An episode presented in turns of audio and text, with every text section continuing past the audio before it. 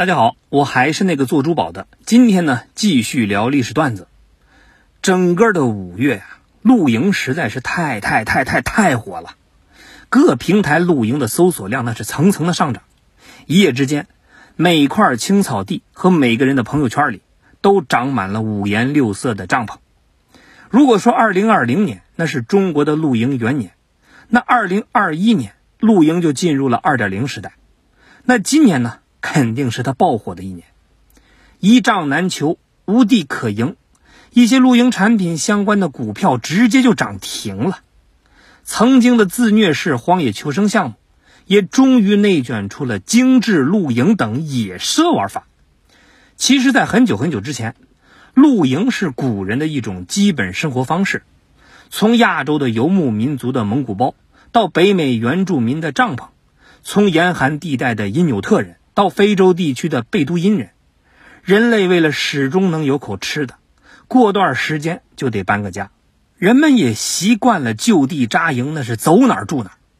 除了填饱肚子这项基本的操作之外，露营还和行军作战有着直接的关系。不管是各大部落抢地盘，还是皇帝们骑马杀天下，如何快速搭建一个临时的休整场所？都是专业部队必不可少的技能，这一点呢，翻一翻古代的军事指南也能看到。营地怎么扎呢，也是有讲究的呀。一般外边大营套着里边的小营，主将的办公室在最中间，也叫幕府。后来传到日本呢，才变了意思。成吉思汗当年四处行军搞事儿，就闪到了欧洲画家的眼，画了一副铁马金帐。中间霸气外露的圆顶大帐篷，就是架在马匹木车上的移动工帐。如今的成吉思汗陵还复刻了这一景象。即使后来不常搬家和打仗，骨子里的露营技能还是不能丢的。比如，中国的辽元金都在一定程度上保留了露营制度。清朝皇帝就经常聚众露营狩猎，看起来是露营野餐小烧烤。实际上就是一场皇家军事拉练。康熙开辟了一万多平方公里的猎场，经常是带着王公大臣过去露营打猎，这就是著名的木兰秋显，并且呢流行了挺长的时间。木兰呢在满语里是捕鹿的意思。至于康熙的围猎成果，那是他自己晚年总结的，都记录在了《圣祖实录》中。皇帝。你说的有道理。你知道黄爷爷一生射杀了多少野兽啊？知道，黄爷爷一生射杀了一百三十五只老虎，一百三十二头野猪，九十六只狼，二十五只豹，二十头熊，十只舍利孙，还曾经一天之间射死了三百一十头猪，其余上货之路不计其数。你记得不错。但是，要说真正现代化的露营啊，其实还要等到十九世纪才在西方萌芽。这一时期呢，帐篷等装备终于升级了。一八五五年，美国陆军的一名军官就参考了印第安土著的圆锥形帐篷，用画布代替了动物毛皮，设计了一款中型的帐篷。它的结构简单，而且呢，搭建非常的迅速。非常受欢迎，当然了，这名军官也默默申请了专利，和军队做起了买卖，赚了不少的外快。又过了十几年，有一个叫莫里的人，写出了第一本休闲露营攻略。他经常在纽约的阿迪朗达克山脉露营，没事呢就吹吹风、钓钓鱼，干脆把这段生活经历给写下来。内容说白了，那就是吃喝玩乐一条龙。这本书一出版就火，还吸引了一大波的人跑过去露营打卡。露营地也在传统的帐篷基础上建起了固定的室外小木屋。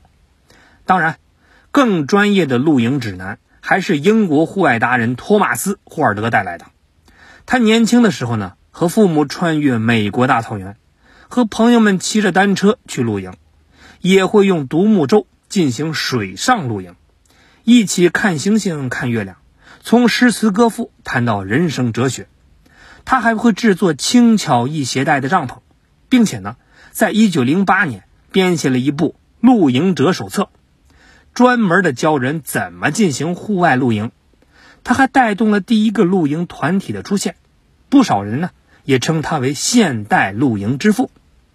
虽然有组织的露营活动是越来越多，但到这会儿，露营的方式还是比较传统的：徒步、骑马、坐马车、乘独木舟。很快，另一个改变历史的男人出现了。二十世纪初，第一次工业革命后期，福特发明了 T 型车。它就改变了人们的出行方式，也让汽车旅游火了起来。汽车行业是跟着玩起了新花样，尝试把帐篷放到了车顶以及车后，或者说把轮子安在了帐篷之下。福特改变了很多人的出行方式，也在经济大萧条中创造了不少的岗位。而在经济大萧条的背景之下，想办法找乐子的富人们也发现。相比较其他娱乐项目，露营不仅好玩，还便宜。此后呢，露营风潮的兴起也时常跟经济危机沾点关系。当多年后的金融危机席卷欧洲，不少英国人也把手里的机票换成了帐篷。当二战结束之后，人们的生活是渐渐恢复，部队中没有用完的帐篷和睡袋也被打包给商店，卖给了普通人。有人发明了更安全明亮的露营灯，有人发明了更便捷的柴火灯，还有人呢发明了可以迅速搭建好的帐篷。汽车行业也迎来了升级换代，外出露营的人是越来越多。到了二十世纪五十年代，自驾车露营是越来越热。到了七十年代，帐篷也越做越轻。到了九十年代，第一款车载帐篷问世。从拖车到房车，露营完全可以带上一个移动的家。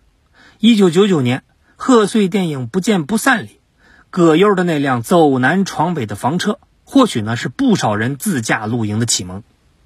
从几年前开始，中国的露营营地市场的规模是一直在涨，露营也从自虐到精致，从帐篷、天幕到投影仪、卡式炉，装备升级，露营呢也在内卷。疫情以来，想要出门旅游太难了，城市周边就成了最好的选择。说到底，形式再多，也都是人们对大自然的一种渴望，也是对真实生活的一种短暂逃离。无论世界怎么变，人们对大自然的探索也不会停止。那么最后呢，问各位一个问题：你今年露营了吗？